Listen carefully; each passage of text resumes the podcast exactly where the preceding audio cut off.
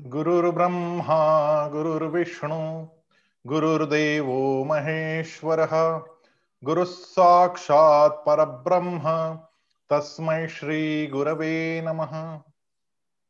भगवान योगेश्वर के चरणों में वंदन करके भगवान गुरु के सामने भी हम लोग नतमस्तक होकर आज के इस चौदहवें अध्याय का विवेचन सुनते हैं। सच बताऊँ कि जैसे आप लोग हैं, वैसे ही मैं भी एक हूँ। अपना व्यवसाय देखता हूँ, परिवार है, और साथ साथ में भगवत गीता को भी पढ़ता हूँ। और कई बार ऐसा घट जाता है कि मन में बड़े प्रश्न आते हैं और भगवत गीता उसका उत्तर देती है। मेरे ही मन के प्रश्न में लिख देता हूँ और उसी के उत्तर इसमें ढूंढ लेता हूँ। वैसे आज भी एक प्रश्न लिख दिया और जैसे भगवान अब बुद्धि देंगे, वैसे निरूपण करूँगा। मैंने पहले भी बताया था कि मैं अल्पमति हूँ। मैं भी उस प्रवास पे लगा हुआ हूँ, थोड़ा आगे बढ़ गया हूँ, इसलिए आगे नज़र आ रहा हूँ। वैसे हूँ तो गीता पथिक ही। लेकिन छोटा बच्चा जब अपने तोतले बोलों में भी बोलना आरंभ करता है ना तो माँ को बहुत अच्छा लगता है। वैसे गीता मैया को जो भी लोग गीता पढ़ते हैं, भले ही सही पढ़ते, गलत पढ़ते, गीता मैया बहुत प्रसन्न हो जाती। वैसे गीता मैया मुझ पर प्रसन्न हो जाती है जब मैं कुछ अध्याय के बारे में कहना आरंभ करता हूँ। मुझे पता नहीं सही है, गलत है, बोल तोतले होते हैं, लेकिन माँ प्रसन्न हो जाती है। आप लोग भी समझ लेना, आज गुणत्रय विभाग योग, तीन प्रकार के गुण कौन से होते हैं? और वो क्या प्रभाव करते हैं हमारे जीवन पर? इस विषय का चिंतन इस अध्याय में किया गया। अभी पहले अध्याय का जब निरूपण चल रहा था थोड़ी देर पहले, जो लेवल तीन में पहुँच गए उन लोगों का पहला अध्याय चल रहा है तो किसी ने मुझे प्रश्न पूछा कि भगवत गीता एक धार्मिक धर्म ग्रंथ है और उसको पढ़ने से क्या होगा? क्या हम अंधश्रद्ध तो नहीं बनते जा रहे? ज्ञानम विज्ञान सहितम ये ज्ञान और विज्ञान को एक साथ बोलने वाला ग्रंथ है। ज्ञान भी कहता है और विज्ञान भी कहता है। ज्ञान वो होता है जो अंदर से प्रस्फुटित होता है। और विज्ञान जो होता है वो बाहर से हम अंदर लेते हैं, हमारे पंचेंद्रियों के माध्यम से। लेकिन ज्ञान ज़्यादा महत्वपूर्ण होता है, क्योंकि वो अंदर से अनुभूति से आता है। जो अनुभूति से आता है, उसको ज्ञान कहते हैं। जो बाहर से किसी ने लिखा हुआ है, किसी ने बोला हुआ है, उसको हम ग्रहण करते हैं और बाहर से वो अपनी आँखों से या कानों से अंदर जाता है तो उसको विज्ञान कहते हैं, वो विशेष ज्ञान, उस विषय का ज्ञान। तो भगवत गीता ऐसा ग्रंथ है जो हमारे ज्ञान को अंदर हिला देता है, कुछ अनुभव देता है, और इसलिए इस ग्रंथ का बड़ा महात्म्य है। यदि आपको धार्मिक दृष्टि से नहीं देखना है तो कुछ फ़र्क नहीं पड़ता। विज्ञान की दृष्टि से, मनोविज्ञान की दृष्टि से, व्यवस्थापन शास्त्र की दृष्टि से, आत्मविकास की दृष्टि से सेल्फ डेवलपमेंट पर्सनैलिटी मैनेजमेंट ये सारे के सारे विषय इस 700 श्लोक में भरे पड़े हैं। और इसलिए किसी भी दृष्टि से देखे तो एक अद्भुत अलौकिक ज्ञान की गंगा इस ग्रंथ से हम लोगों को प्राप्त होती है। अगुणी गुणी अवगुणी है हम। यदि गुणी है हम तो हमें सत्वगुणी बना देगी। यदि सत्वगुणी है हम तो हमें गुणातीत बना देगी। अवगुणी से गुण आत्मा ऊर्ध्वगामी है। ये जो आत्मा अंदर बैठा है, ये पिता है।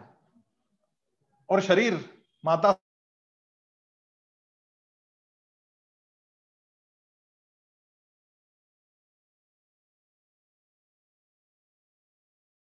का काम सारा प्रकृति ने किया।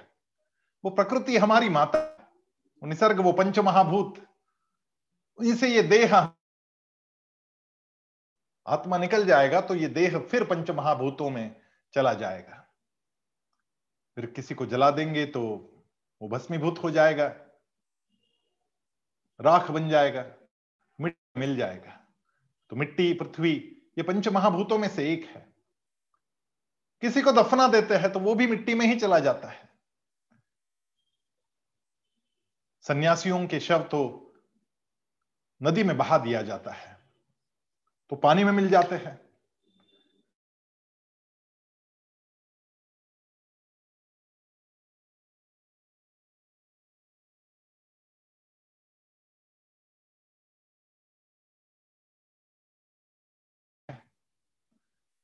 तो ये जो देह है, वो तो पंच महाभूतों में समा जाएगा, वहीं से आया है, वहीं चला जाएगा। लेकिन जो आत्मा है, वो आत्मा उसका दिया हुआ, परमात्मा का दिया हुआ अंश है। ममई वांशो जीवलोके, जीवभूत सनात। वो जो आत्मा है, वो परमात्मा की दी हुई देन है, वो अंश रूप से इस आत्मा में विराजमान है। और वो पिता है हमारा। तो आत्मा, वो कैसे बंधा हुआ है?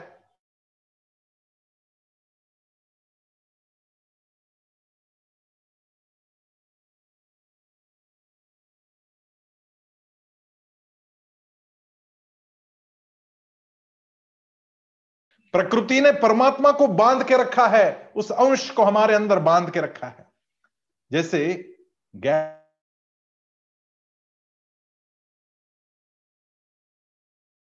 बच्चों के लिए हम खरीद के लाते हैं बलून को। तो रस्सी लगी हुई होती है। तो हमारी गाड़ी को, मोटरसाइकिल को, साइकिल को, उसको बाँध देते हैं घर लाते समय। बांधेंगे। इसलिए बाँध के रखते हैं। जैसे ऊपर उड़ने वाली चीज़ को बाँध के रखने के लिए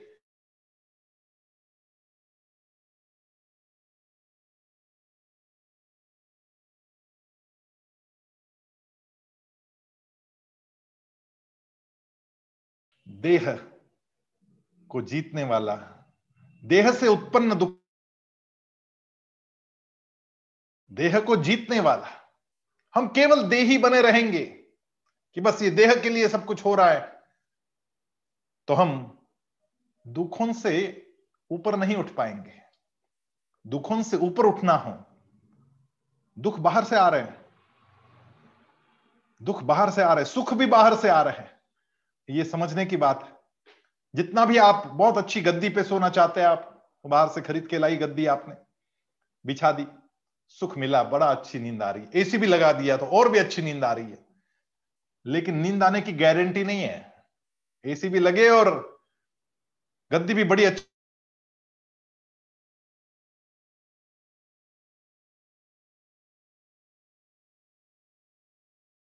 से आती है। नहीं है। तो बाहर से कितनी भी सुखों की व्यवस्था कर दे हम हम नींद नहीं ले पाएँगे।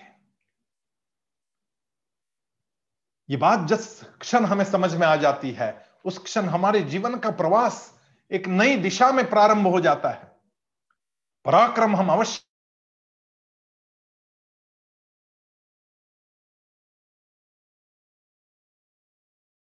आवश्यक है, उतने आवश्यक है। जो भोजन, बढ़िया सा भोजन आवश्यक है तो आवश्यक है। लेकिन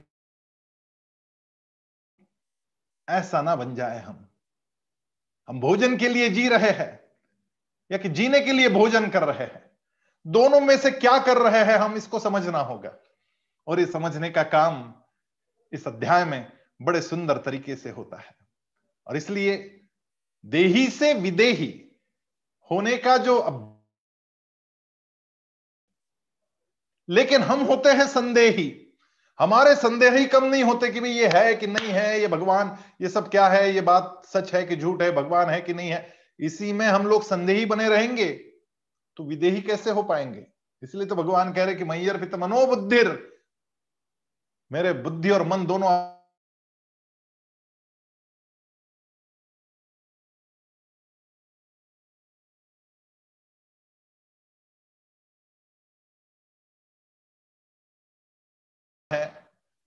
क्योंकि धर्म, अर्थ, काम और मोक्ष, ये चार पुरुषार्थ हमारे संस्कृति ने कहे, हमारे इस देश की अद्भुत संस्कृति। हमारी संस्कृति ने कितनी बढ़िया बातें कही, हम खुद नहीं जानते। हम कहते, डार्विन ने उत्क्रांति का सिद्धांत दिया। हम पहले बंदर थे और अब मानव बन गए।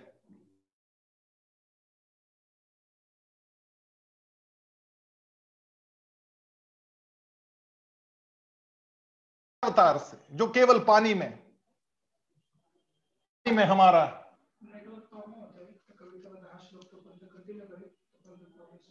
कुछ नेटवर्क की इश्यू आई है, मैं कविता दीदी से निवेदन करता हूँ कि वो दस श्लोक बीच में बोले, तब तक नेटवर्क को ठीक करके हम आगे की बात कहेंगे।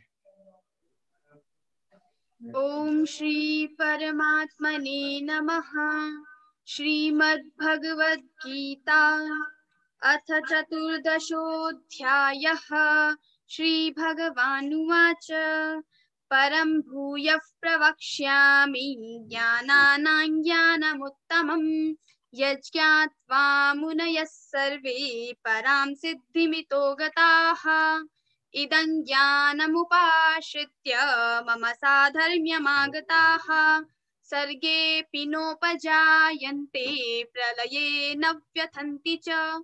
मम यो निर्महत् ब्रह्म, तस्मिन् गर्भं दधाम्यहम् सम्भवः सर्वभूतानां ततो भवति भारत। सर्वयोनिषु कौन्तेय मूर्तयः सम्भवन्ति याः। तासां ब्रह्म महत्यो निर्हं बीजप्रदः पिता।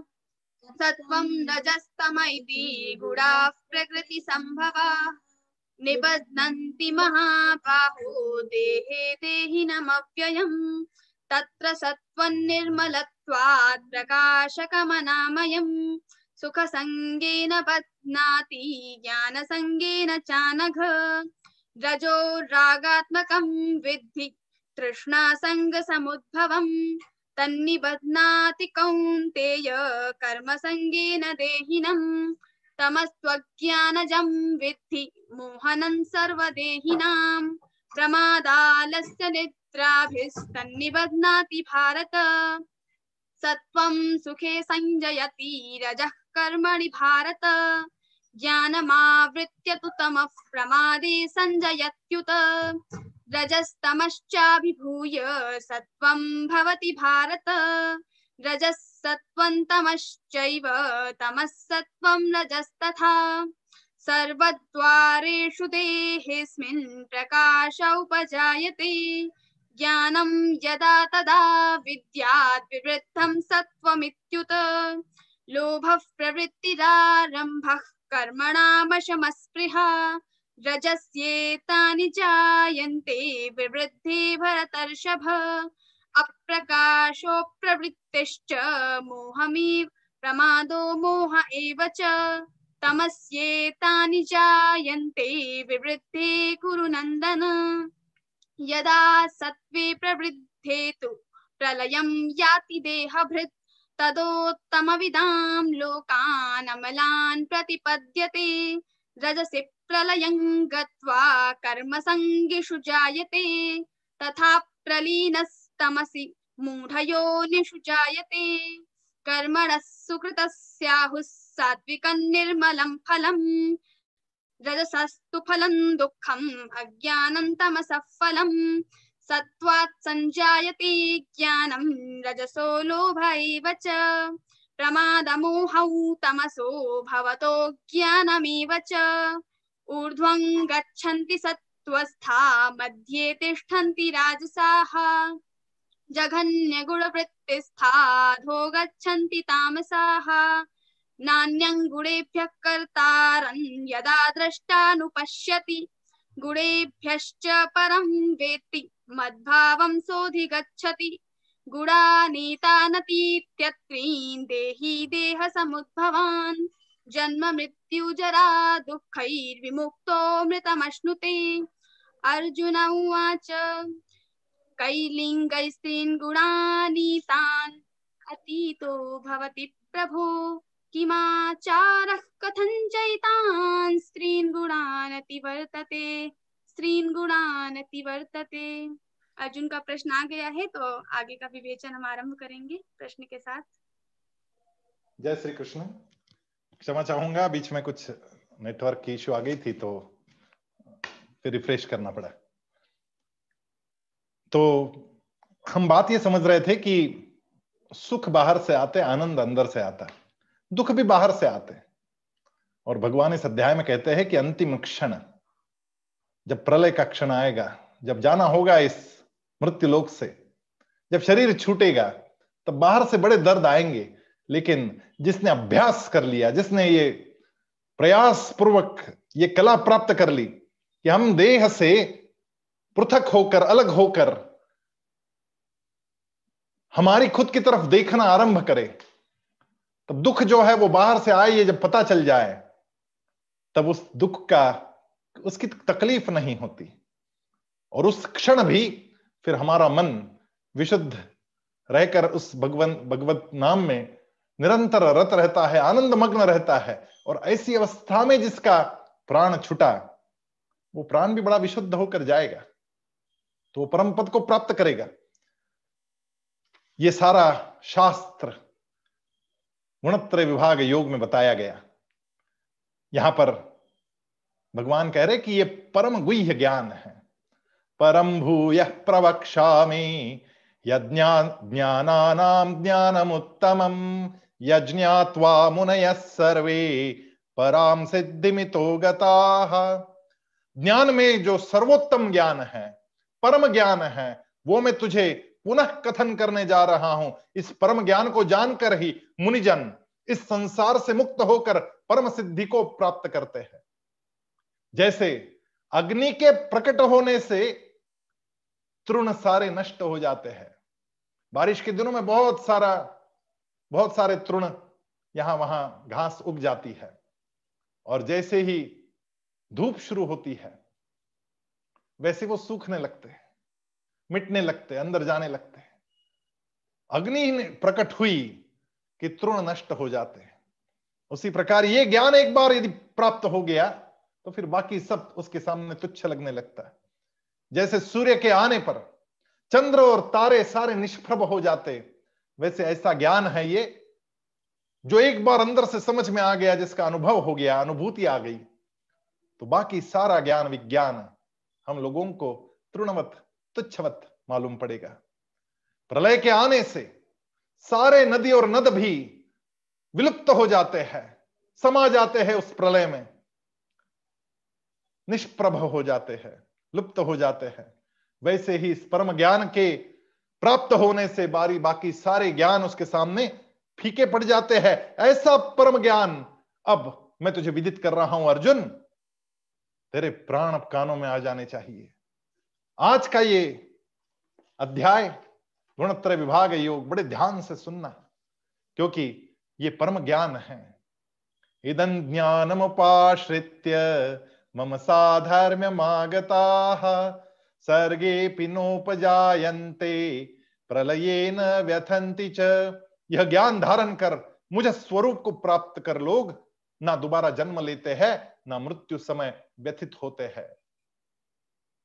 यदि ऐसी चाबी हमें मिल जाए कि मृत्यु के समय हम व्यथित ना हो, क्योंकि धर्म, अर्थ, काम और मोक्ष, ये चार पुरुषार्थ जो है, ये वास्तव में हमारी संस्कृति ने हमें दिए हुए बड़े अद्भुत मानव जीवन को सार्थक करने वाले सूत्र है कि हम धर्म की राह पर चले।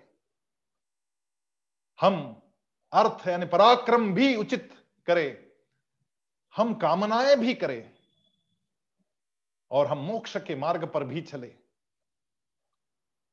लेकिन हुआ ऐसा ना कि हम लोगों को डार्विन की वो बात ज़्यादा समझ में आती, हमारी नहीं आती। हमारे दशावतार भी वास्तव में उत्क्रांति का सिद्धांत बताने वाले हैं।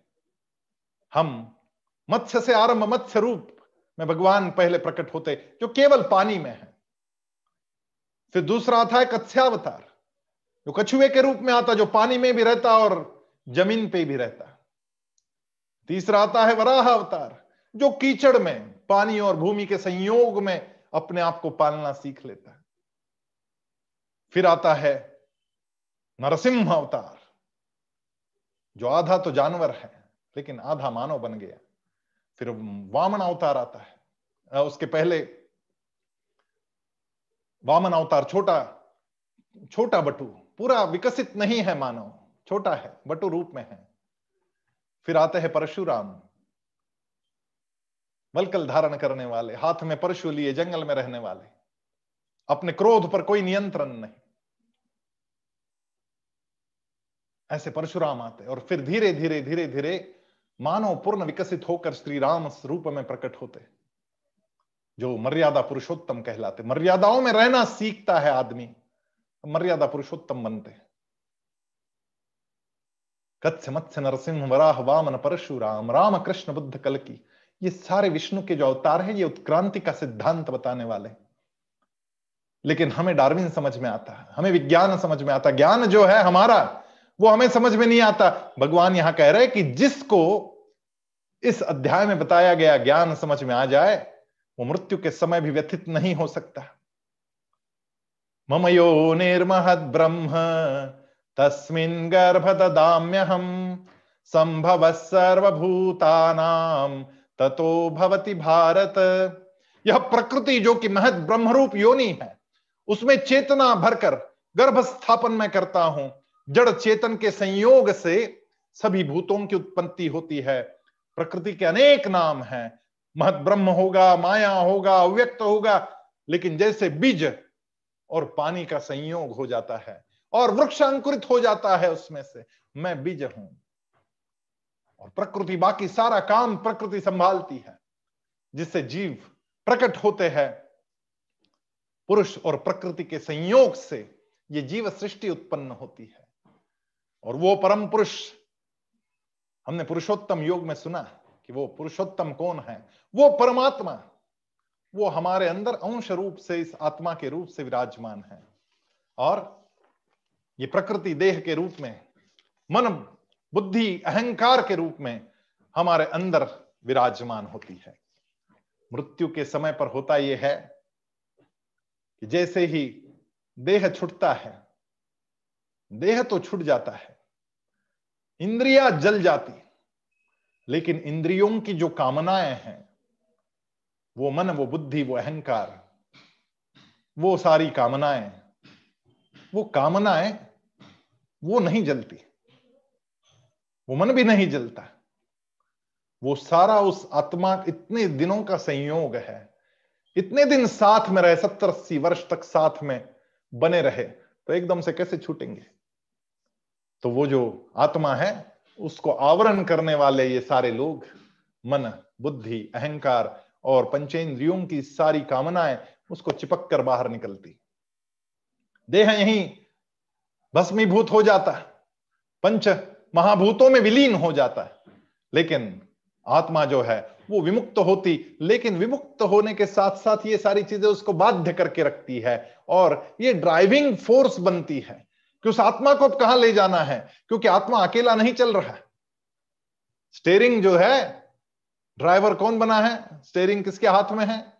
मन के हाथ में है। वासनाओं के हाथ में, कामनाओं के हाथ में, बुद्धि, अहंकार, वो सब चिपके हुए साथ में चल रहे हैं। और वो उसको खींचते ऐसे देह की तरफ़। जिस देह में जो कामनाएँ बच गई, वो कामनाएँ पूर्ण हो सकती है। ऐसे देह का चयन उस आत्मा को करने को बाध्य कर देती है। ये सारी ऊपर से आवरण करने वाली चीज़ें, ये हमारा मन, ये बुद्धि, ये अहंकार जो प्रकृति से प्राप्त है, ये पंचेंद्रियों के पंच विषय, ये प्रकृति से प्राप्त है। और मन ष्ठान इंद्रिया ये मन छठा इंद्रिय, वो भी साथ में जुड़ा है, उसके तो अनेक विषय है, वो सारे विषय अपने अपने इंद्रियों के माध्यम से पूरे करवा रहा है। वो सारा जब चिपक कर निकलता है, तब उस आत्मा का, आत्मा की जो गति है और उसकी दिशा है, वो तय करने का काम ये सारी चीज़ें करती है। ये जब समझ में आ जाएगा, तब हम लोगों को समझ में आएगा कि हमारा अंत और उसके पश्चात पुनर्जन्म किस प्रकार से होता है।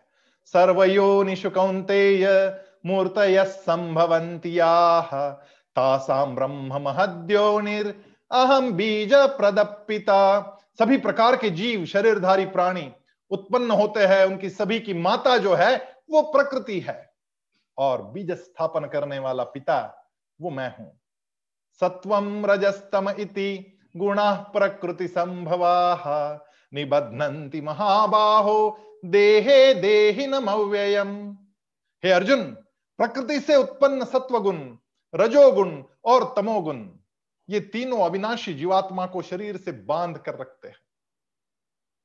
ये बंधन है, जैसे गैस का गुब्बारा बाँध के रखा है। उड़ नहीं पाएगा। वैसा ये बंधन ये बंधन कौन से है? ये तीनों गुण बाँध के रखते हैं उस जीवात्मा को। तब वो शांत शरीर में बना रहता है। ये नहीं होते तो बड़ा मुश्किल होता है, इसलिए बड़े आवश्यक है। ऐसा नहीं कि इनकी आवश्यकता नहीं। शरीर में जब तक वो है, तब तक बड़ी आवश्यकता है इसकी। और इसमें सब सत्वगुण, रजोगुण, तमोगुण, इनमें से कोई भी बुरा है ऐसी बात नहीं। लेकिन यदि अयोग्य प्रमाण में वो हो जाए सब्ज़ी में नमक ज़्यादा हो जाए तो वो सब्ज़ी खाई नहीं जाती। वैसे जीवन में यदि गुणों की मात्रा कम ज़्यादा हो जाए तो शरीर भी गड़बड़ा जाता है। यह समझना बड़ा आवश्यक है। जब तक सोने में थोड़ी अशुद्धियाँ नहीं मिलाई जाती, तब तक उसके अलंकार नहीं बनाए जा सकते। वैसे ये तीनों गुण हैं। यदि शरीर में ये तीन गुण नहीं रहेंगे तो आत्मा वहाँ रुकेगी नहीं, वो निकल जाएगी। आत्मा को बाँध कर रखने वाला, ये तीन गुणों का समुच्चय। और इसलिए ये सत्वगुण जो है वो वो उत्तम है, ये ऊर्ध्व गति ले जाने वाला। रजोगुण जो है मध्यम और तमोगुण जो है वो अधम। लेकिन एक ही जीव जीव में ये तीनों गुण दिखाई पड़ते हैं। ये तीनों गुण सही मात्रा में बड़े आवश्यक भी होते हैं। यदि सोने में ज़्यादा अशुद्धियाँ मिला दी गई तो उसका मोल कम हो जाता है। वैसे जीवन में ज़्यादा तमोगुण आ गया तो मोल कम हो जाएगा। वो सही मात्रा में जितना आकार लेने के लिए आवश्यक, उतना ही तमोगुण हो, क्योंकि नींद लेना तमोगुण का काम है। उतनी ही नींद हो, नींद ले ही नहीं आदमी कोई तो बड़ी मुश्किल हो जाएगी। इसलिए वो तमोगुण थोड़ा तो आवश्यक भी है, जो आपको नींद दिलाता है। जैसे आलस्य से सावधानता कम होती है और निद्रा बढ़कर जड़त्व बढ़ता है। यदि तमोगुण ज़्यादा बढ़ने लग गया और तमोगुण तमोगुण को खींचता है, मछली पकड़ने के लिए पहले वो एक थोड़ा सा कांटे को थोड़ा आटा लगा दिया जाता है। वो मछली को पकड़ लेता है। वैसे हम लोग भी ऐसा सोचते हैं, आज के दिन थोड़ा सो जाते हैं। आज के दिन सो गए तो कल भी उतनी ही नींद आती है। पकड़ ली मछली आपकी कांटे ने। आज थोड़ा खा लेते हैं, कल भी बोले आज थोड़ा और खा लेते हैं। धीरे धीरे धीरे धीरे वो खाने की आदत वैसी बन जाती कि आपके पेट का आकार ही बढ़ जाता है। बड़े प्रयास से वो कम करना पड़ता है। वज़न बढ़ने लगता है, बीपी हाई होने लगता है, शुगर चढ़ने लगती है, तब डॉक्टर बोलते, भैया, वज़न कम करो। तब हम अपना भोजन थोड़ा कम कर, नहीं तो देखिए आप आठ, दस दिन लगातार किसी शादियों में आप जाते हैं और फिर घर लौट कर आते तो ग्यारहवें दिन पेट अपने आप कहता है, थोड़ा मीठा अंदर भेज भाई। अपने आप वो उस रजोगुण में लग जाता है। माँगता है शरीर, हम शरीर को आधी बना देते हैं। निद्रा के बढ़ने से तमोगुण बढ़ता है। क्रोध तमोगुण से, रजोगुण से बनता है। इससे शांति कम हो जाती है। अहंकार को बढ़ाता है। इसलिए कोई भी कम ज़्यादा ना हो। जितना जिसकी मात्रा आवश्यक उतनी ही उसकी मात्रा रहे। यदि ये जम जाए तो फिर हम लोगों को ये मानव जीवन सार्थक करना संभव हो पाएगा और प्रलय के समय, मृत्यु के समय भी हम लोग अपनी चित्त वृत्तियों को विशुद्ध रखकर, आने वाले दर्द को बड़े आराम से सहकर, चेहरे पर हँसी, मृत्यु को सम्मुख जाना, विमुक्त हो जाना आनंदमय रहना, भगवत चिंतन में रहना यह सब संभव हो पाएगा। ये सवाल जो आज का है, ये बड़ा मज़ेदार सवाल है कि हम बुरे काम जो करते हैं, सब कुछ तो भगवान का बनाया हुआ है तो बुरे मन के विचार भी भगवान के ही बनाए हुए हैं। और बुरे कर्म भी भगवान ही करा रहा है तो कर लो, भगवान का ही सब है तो क्या चिंता क्या? ऐसा नहीं है। भगवान ने स्वयं इसका वर्णन किया कि मैं तो बीज प्रदान करके रुक गया। अब ना मैं उसमें नमाम कर्माण लिम्पंती नमे कर्म फले स्पृहा। मैं किसी कर्म में अब लुप्त नहीं होता, लिप्त नहीं होता। किसी भी कर्म में लिप्त नहीं होता मैं। मैं अंदर बैठा हूँ। शरीर के माध्यम से मैं जखड़ा हुआ हूँ, अंदर हूँ मैं। लेकिन मैं किसी भी कर्म से लिप्त नहीं। कर्म जो करवा रही है वो प्रकृति से प्राप्त ये जो मन है, बुद्धि है, अहंकार है, पंचेंद्रिया है, मन है, ये मन, ये सारी इंद्रियों के माध्यम से अपनी बात को पूरा करने में लगा हुआ है। ये प्रकृति से प्राप्त है। हाँ एक हो सकता है कि हम अपने निग्रह के साथ में अपने मन को सही दिशा दें, संस्कार दें। भगवत गीता यही तो कर रही है कि हमारे मन को दिशा देने का काम कर रही है। कि हमारा मन कैसा बने, वो विशुद्ध कैसा बनता जाए, उसमें अशुद्धियाँ कैसे निकलती जाए, हमारा जो गहना है, वो ज़्यादा से ज़्यादा शुद्धि की ओर कैसे जाए? तभी जाके उसका मोल बनेगा। जब दोबारा जाएँगे आप उस गहने को लेकर के सुनार के पास और कहेंगे कि अब इसको नया गहना बना दो तो ज़्यादा मोल तो तभी बनेगा। नहीं तो धीरे धीरे आपका गहना छोटा छोटा छोटा होता जाएगा, एक दिन पता ही नहीं चलेगा आपको कहाँ चला गया सारा सोना। तो विशुद्ध होना बड़ा आवश्यक। वो कैसे होता है? इसका सारा वर्णन यहाँ पर भगवान बता रहे तत्र सत्व निर्मलत्वात् प्रकाश कमनामयम सुख संगे न बधनाती ज्ञान संगे न चानघ। इन तीन गुणों में से सत्व गुण जो है वो निर्मल है। अतः वो प्रकाश को उत्पन्न करता है, वो विकार रहित है, लेकिन वो भी गड़बड़ करता है। बहुत ज़्यादा सत्वगुणी जो कोई हो जाता है ना बड़ा प्रकाश आ गया, बड़ा ज्ञान आ गया। तो उस ज्ञान के कारण भी अभिमान बनता है। सुख संगेन बदनाती ज्ञान संगेन चानक अभिमान से बाँध देता है। सत्वगुण भी आपका कुछ तो बुरा कर रहा है, आपको समझ में आना चाहिए। उचित मात्रा में सत्वगुण हो। रजो रजोरागात्मकम विद्धि तृष्णा संग समुद्भवम तन्निबध्नाति कौंतेय कर्म संगेन देहिनम। हे अर्जुन, रजोगुण, इच्छा और आसक्ति से उत्पन्न है। वह जीवात्मा को कर्म तथा फल की बेड़ी से बाँध लेता है, जकड़ लेता है। जब रजोगुण बढ़ जाता है तो पराक्रम की भावना बढ़ती कि मैं ये करूँ, मैं वो करूँ, मैं वो करूँ। वो रुकता ही नहीं, वो करता करता आगे बढ़ता जाता है कि मैं कितना पराक्रम करूँ। वो अलेक्जेंडर, वो निकला विश्व विजय करने के लिए। यहाँ आया भारत में तो पता चला यहाँ तो बहुत बड़े महाराज बैठे हैं। सब लोग उनको महाराज कहते थे, सम्राट कहते थे। बोला ये सम्राट कौन है? हमें विजय प्राप्त करनी है उनके ऊपर। चलो, पता करके आओ कि उनका राज्य कैसा है, क्या है। अब लोग गए, जिनको महाराज नाम से पुकारा जाता था उनके पास गए। उनके पास गए और देखा तो ये तो नंगा फकीर बैठा है। सब लोग उन्हीं को महाराज कहते थे, सम्राट कहते थे। उनसे कहा कि आपको बुलाया है हमारे राजा अलेक्जेंडर ने। सम्राट कहे कि मुझे कहीं जाना नहीं, मैं तो यही अच्छा हूँ। उनको मुझे मिलना है तो उनको कह दे यहाँ आने के लिए। वो अपने मन के मोजी थे किसी ने आके कह दिया कि कोई राज्य वाज्य कुछ नहीं है, कपड़े भी नहीं है, लेकिन उसके बावजूद सब महाराज कहते उनको, सम्राट कहते उनको, वो आने को भी राज़ी नहीं। यदि आपको उनसे मिलना है छीनने को उनके पास कुछ भी नहीं, उन पे विजय क्या प्राप्त करेंगे हम? कुछ हो उनके पास तो वो छीन के ले आए। जब छीनने जैसा कुछ है नहीं तो लाए तो क्या लाए? ऐसा कैसा राजा, ऐसा कैसा सम्राट? ये गए वहाँ देखने तो पता चला कि ये तो फकीर है, विमुक्त है। अलेक्जेंडर को रजो रागात्मकम विद्धि। वो रजोगुण इतना प्रबल था कि उसकी तृष्णा जो थी वो समाप्त ही नहीं होती थी। रजोगुण इच्छा और आसक्ति से उत्पन्न होता है। उसमें आसक्ति थी कि मैं चिंता जाऊँ और राज्य चिंता जाऊँ। वो जीवात्मा को कर्म तथा फल की बेड़ी में जब अपेक्षा होती है तो फल चाहिए कि ये इस राजा पर मेरा अतिक्रमण हो, वो राजा मेरा आश्रित हो, उसको मैं बंदी बना के रखू, ये भूप्रदेश मेरा हो, यहाँ पे मेरा राज्य स्थापित हो ये आशाएँ उसको बांधते कर्म और उसके फल उसको बांधते, वो भी एक प्रकार की बेड़ी है। वो भी बाँध देती है। ये समझते समझते अलेक्जेंडर को बहुत देरी हो गई।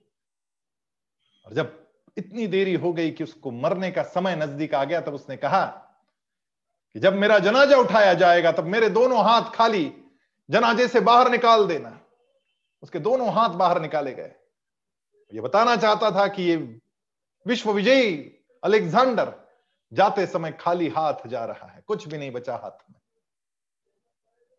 पागल जैसे पागलपन छा गया था, दुनिया काबिज करते निकल गया, आगे आगे आगे, लेकिन अंदर नहीं गया। बाहर तो बहुत आगे बढ़ा, लेकिन अंदर बिल्कुल भी आगे नहीं बढ़ा।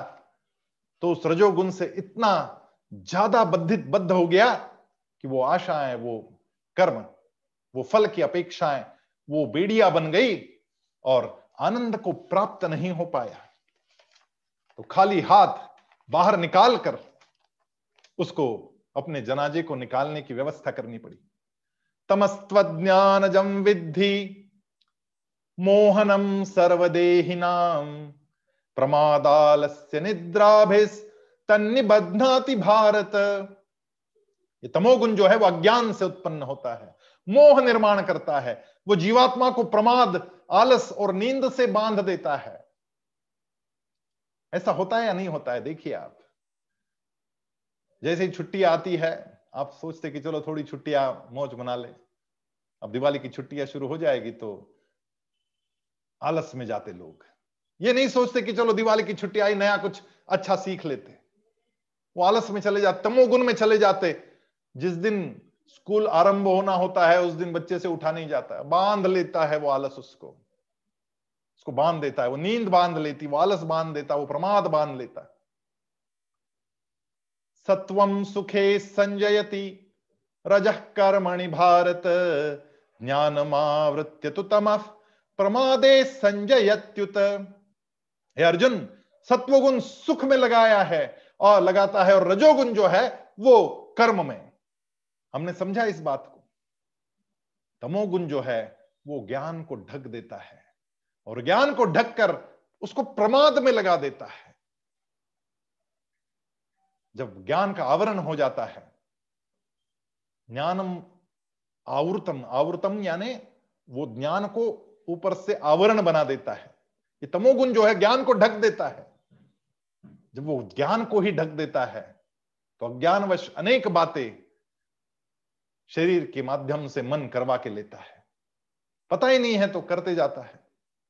तो सारे पाप कर्म करने लग जाता है। रामायण में तीन भाई हैं और तीनों भाइयों के तीन गुण हैं, जो पराग कोटि के है।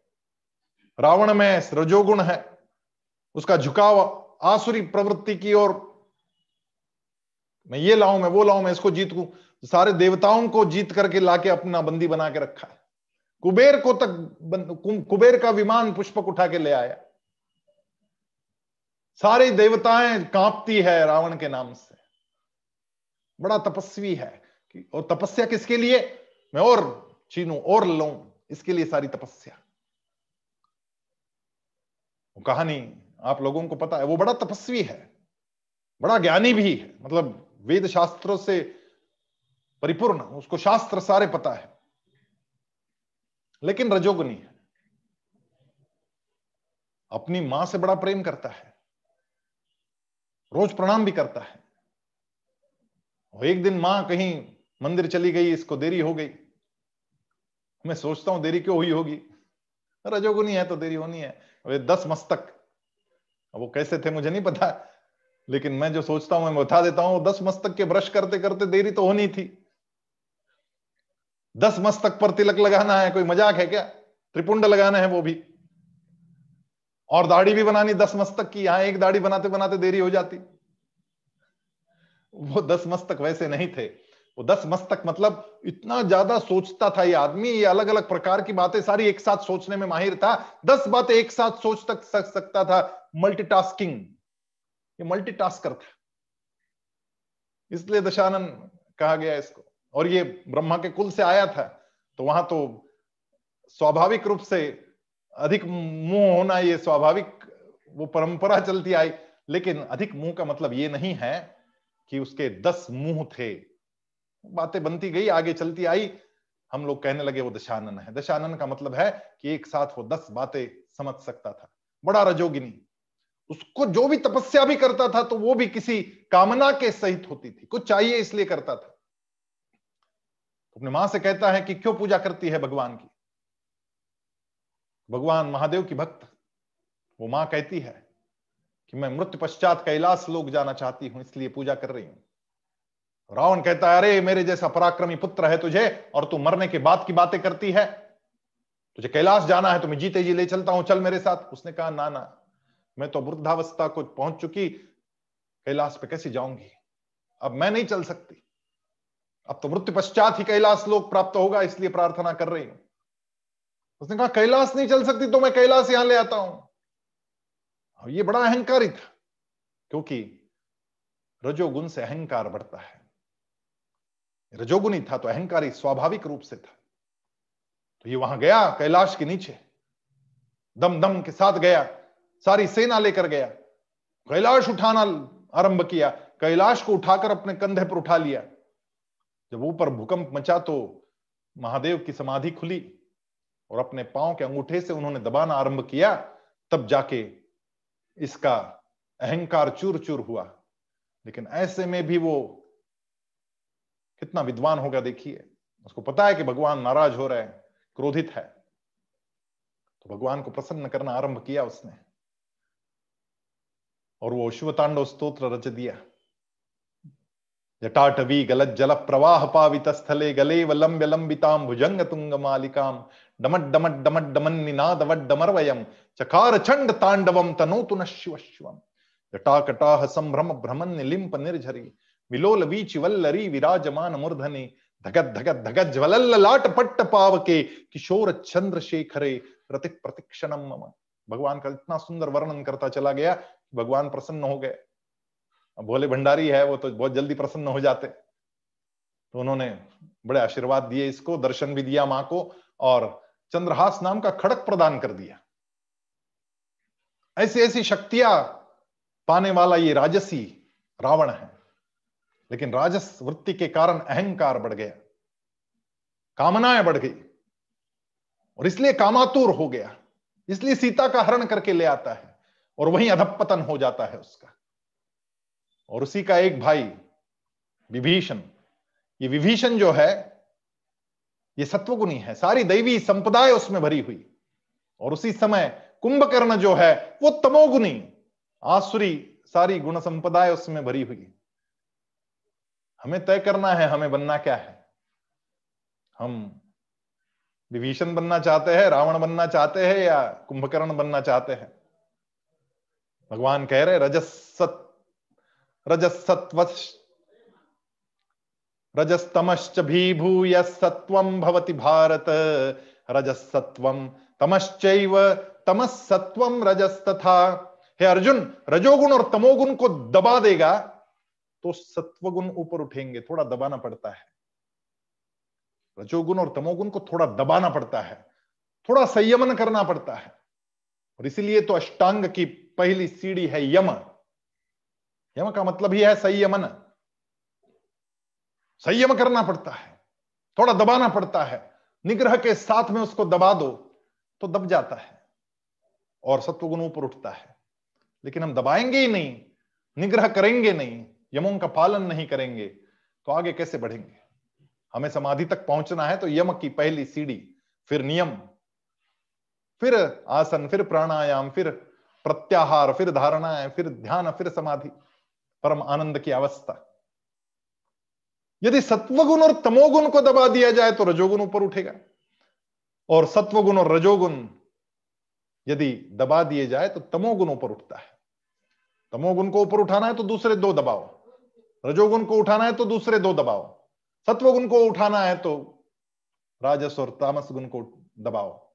ये सीधा सा टेक्निक है। लेकिन प्रश्न तो अनुत्तरित रह गया कि वो बुरे काम करवा कौन रहा है? जब भगवान अंदर बैठे है तो सारा काम कौन करवा रहा है? कईयों के मन में यह प्रश्न आता है। उत्तर हम लोगों को वास्तव में मिल गया कि वो जो आत्मा परमात्मा के रूप में हमारा उसका अंश मात्र रूप में आत्मा हमारे अंदर बैठा है, वो कुछ नहीं कर रहा। कहीं पर भी वो लिप्त नहीं। जो सारे काम करवाए जा रहे हैं, वो प्रकृति करवा रही है, प्रकृति से प्राप्त मन।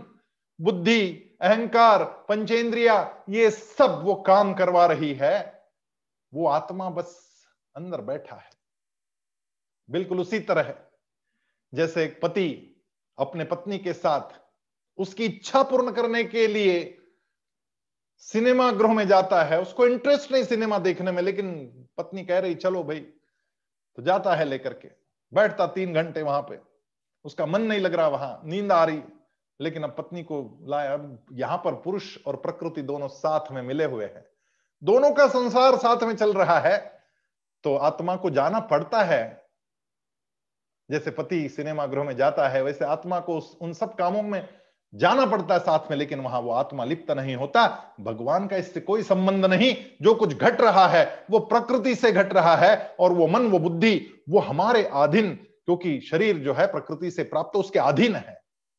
यदि मन चाहे, यदि मन निग्रही बन जाए तो इन सब चीज़ों को वो रोक सकता है। वो तमोगुण को, रजोगुण को दबा सकता है। ये मन का सामर्थ्य है। ये मन का सामर्थ्य जो जगाएगा, वो सत्वगुणी बनने में अग्रसर होगा, वो आगे बढ़ेगा। इस अध्याय का ये बड़ा सुंदर महात्म्य है कि हम आगे कैसे बढ़े और ऐसे आगे बढ़े कि हम देही से विदेही बने। हम।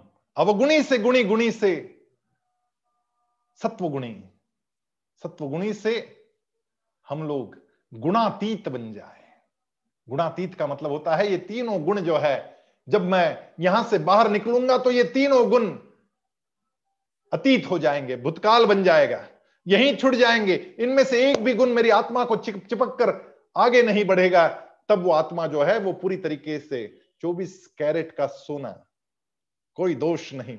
ऐसा आत्मा विमुक्त होगा और वो जब आत्मा बड़ा विशुद्ध होता है, तब वो परम पद को उस प्रकाश के स्थान को प्राप्त हो जाता है, जो पंद्रहवें अध्याय में बताया गया। वो प्रकाश, वो स्थान जहाँ पर, जहाँ से सूर्य, चंद्र आदि सभी को प्रकाशित किया जाता है।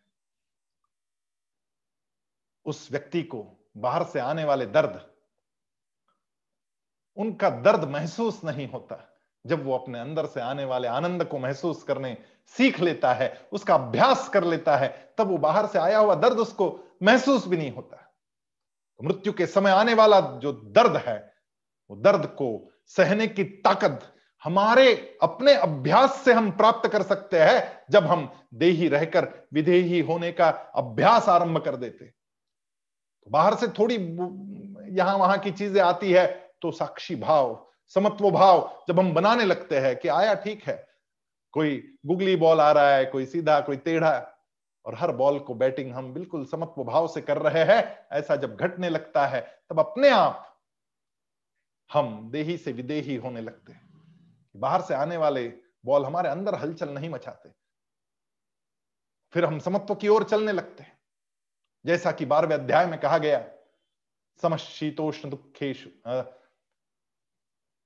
समसंग विवर्जित तुल्य निंदा स्तुतिर्मौनी संतुष्टो ये न के नचित निंदा हो, स्तुति हो, कुछ नहीं फ़र्क पड़ता। बाहर से आ रहे शब्द।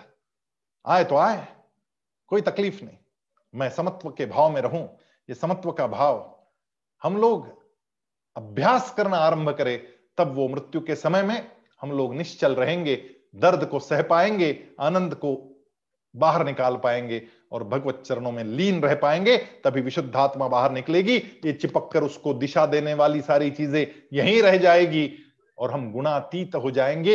ये गुण सारे अतीत बन जाएँगे और हम विशुद्ध होकर आगे का प्रवास आरंभ करेंगे। जय श्री कृष्ण।